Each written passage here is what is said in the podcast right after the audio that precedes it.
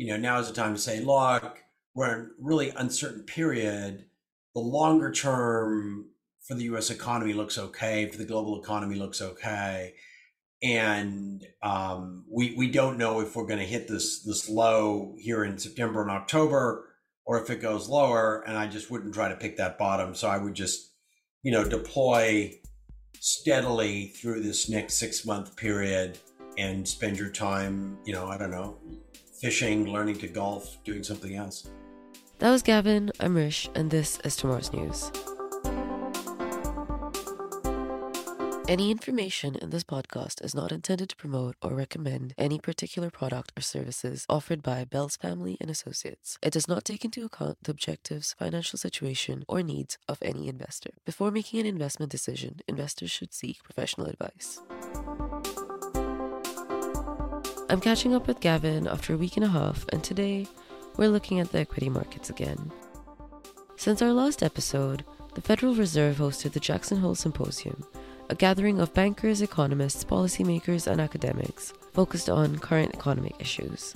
Today, Gavin's explaining how the markets have been reacting since and what he's seeing in tomorrow's news. So let's dive in. Hi, Gavin. How are you doing today? Hey, Rich. Nice to nice to uh, speak with you this morning. Uh, so, what are you catching us up on today? What's been happening in the markets? What do we need to know?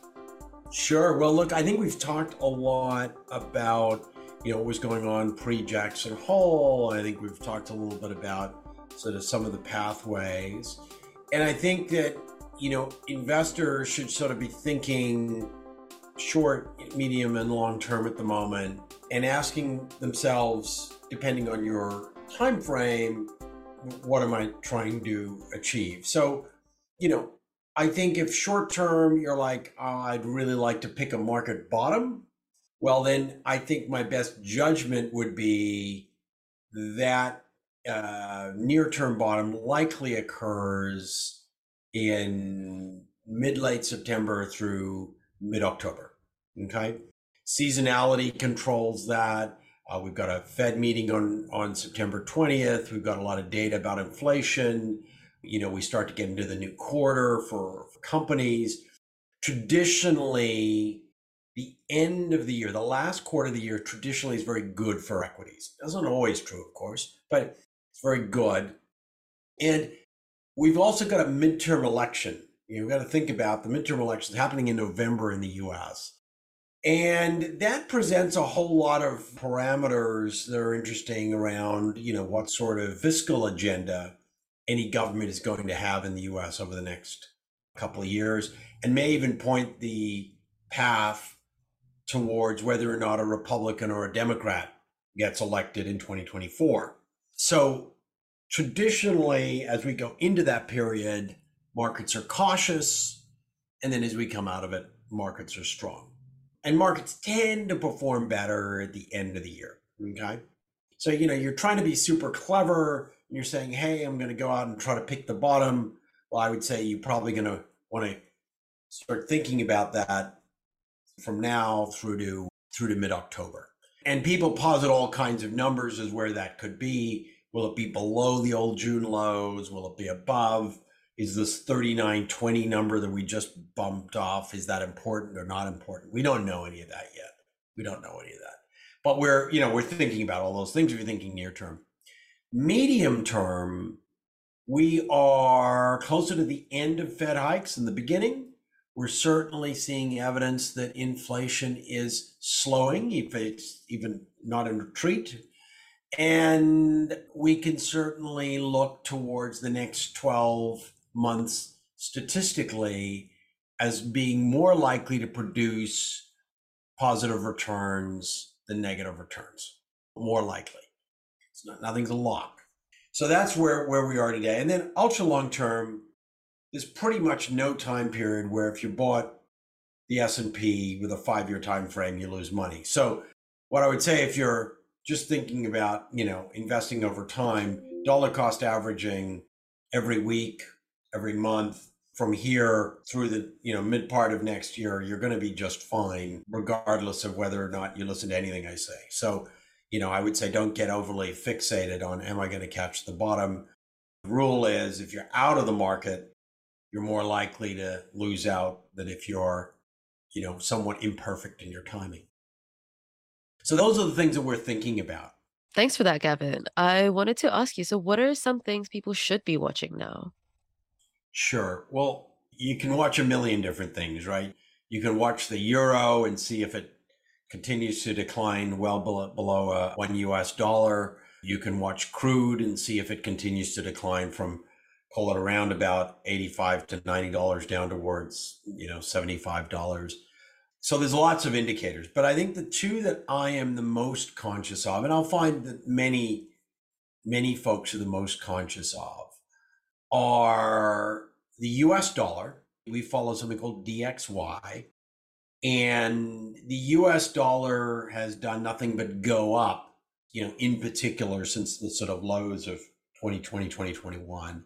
And that means that more people are accumulating US dollars and you know obviously there's less interest in, in other global currencies including the australian dollar the euro and so forth in general if people are accumulating us dollars it is viewed as the risk off asset so the more it appreciates, the more indicative it is of an environment where investors' appetite for risk is low. Okay. So if it keeps going up, probably markets are not going to, particularly equity markets, are probably not going to be performing well. Now, these are somewhat coincident indicators, so there's no real lead. But what you can look at as a lead is if there's a significant uh, rollover in the US dollar, it starts to decline, that is an indicator of risk returning into the market. So it's something we're watching carefully. If you look over the very long time period, it's call it at a 109 today. You know, there's a little peak around, call it 120, 125 that happened in the, the mid part of the sort of 2000s, early part of the 2000s. And there was another peak, of course, in in the late 70s, early 80s. But at the end of the day, that's going to be critical. So that's something I really I watch as an indicator of risk. The other thing that's really important are the way that the US Treasury bonds are trading, right? The yield on those bonds. So a lot of people talk about the 10 year, right? The US 10 year bond, and that's important. It trades around on a yield base around 326 today. It had lows recently when equities were really working around about 250, 260. But that only tells part of the story. The other part of the story is really what's going on in what they call the short end, which is where people are really reflecting on where they expect near term interest rates to, to sort of peak out. So the US two year is really important. And the US two year was as recently as the beginning of August had a yield of around about 280 and it's now trading at 350, right? This is a treasury bond, right? You think the magnitude of that move is incredible, right? If you want to know why markets are correcting, it's because people have gone from this idea that the Fed was pretty much done, the economy was slowing, inflation was under control, the idea that the Fed is nowhere near done they're going to raise rates a ton. They're very worried about inflation. And so right now, that bond is reflecting extreme concerns about the path of interest rates and, and so forth. It's also reflecting some other dynamics around um, the Fed is no longer buying bonds, it's now selling bonds, letting them roll off.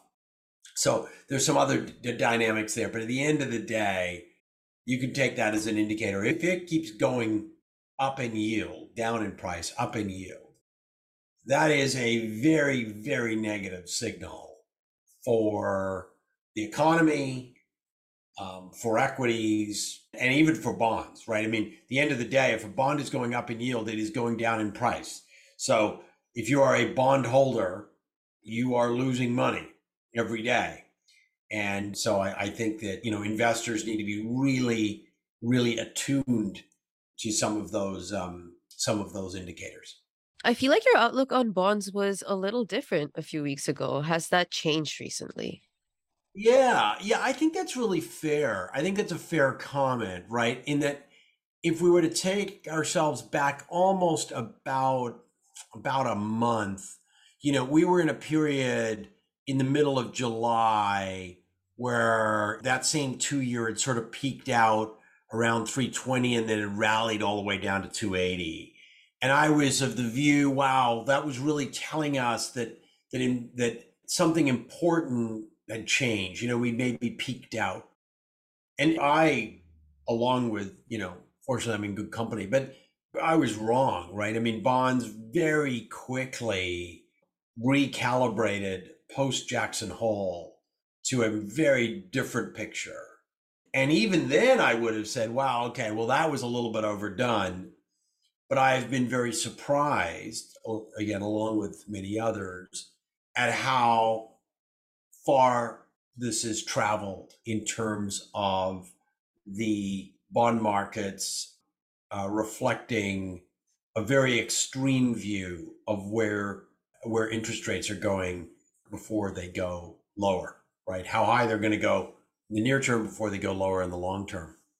And so, one of the positive trades that you can consider is that the higher interest rates go in the near term and the faster they go, the more likely it is that the economy slows rapidly and that the Fed needs to get to neutral or even cut rates. I think we're ways from cutting rates, but gets to neutral faster. And so one of the ways that people look at trading that is there's an ETF in the US, TLT, which is um, the 20 year US Treasury, and it reflects that yield. Sorry, we've spoken about the TLT before. Yeah. Yeah. So um, the TLT reflects the yield, registers the yield and price. And we could observe that the price, you know, as recently as call it early August was 120. The price today is 109. So the, of course, you can, price has gone down, the yield has gone up, and that we're at a really pivotal moment. And we could observe that the amount of cutting that could come and where interest rates will go over the long term, it could be a really interesting investment here, right? Because in a way, the higher they go and the faster and the more pressure on this front end, the more the back end is going to be, the steeper that inversion is. So that because people are like, boy, if you're going to take all that liquidity out of the system in the near term, man, or you're going to need to cut rates a lot to get growth back over the longer term, right? It's one of the, the ideas there. So, so that's one of the things that I'm thinking about. But you know, I think we're we're in this world where that two-year bond is currently telling us it is not stopping. You know, it feels like its yield is going higher until there's a new data point on either inflation or from the Fed or or otherwise that changes things. Yeah, thank you. Um, could you tell us what's going to be in tomorrow's news? Like, can, could you summarize for us what people should think about and do over the next couple of months? Yeah, look, I, I think we're in a, a period of, of, tremendous volatility. So, I, you know, wouldn't try to be too clever. I can give you lots of neat, clever, you know, trades or ideas or whatever. But I think at the end of the day, now is not a time to try to be too clever. You know, now is the time to say, look, we're in a really uncertain period. The longer term for the U.S. economy looks okay, for the global economy looks okay, and um, we we don't know if we're going to hit this this low here in September and October, or if it goes lower. And I just wouldn't try to pick that bottom. So I would just, you know, deploy steadily through this next six month period and spend your time, you know, I don't know, fishing, learning to golf, doing something else. Yeah, and like you said, like it's better it's the most important thing is to be in the market instead of out of the market. Yeah, look, I think if you're waiting if you're waiting for my podcast to tell you now, now is the time, I mean, you know, I, I guess I might be right, but uh, the chances that anybody is right on that are very low. And unless you're really trying for some reason I don't understand to catch the exact bottom there's really not a lot of point to that. you know, I wouldn't say if you, you know, if you're going to invest $100 to put it all into the market, you know, tomorrow or next week. But I would say that, you know, if you spread that out over a six month period, you know, whether or not me or anyone else is, is right or wrong about where markets are, you're definitely not buying the top. You might not be buying the bottom either. But if you looked out statistically, you're probably going to have some better broad market returns. Yeah, and that makes sense when you look at the longer term trends of how the market goes as well. And that's the thing, Yeah. right? I mean, bear, bearish people do always sound smart, but markets mostly go up, right? I mean, there, there are periods they go down for sure in certain sectors and certain securities, but they mostly go up. Mostly the world grows and mostly markets go up. So, you know, I think we need to always have that as our as our backdrop. And I think bear it is sort of the hallmark of of whatever we do. If we're bearish or whatever, it's somewhat tactical. Thanks, Gavin. That's a really great note to end this on. Awesome. And that's tomorrow's news. For more conversations like these, join us on the BFA Discord at the link in the description. We'll be back next week.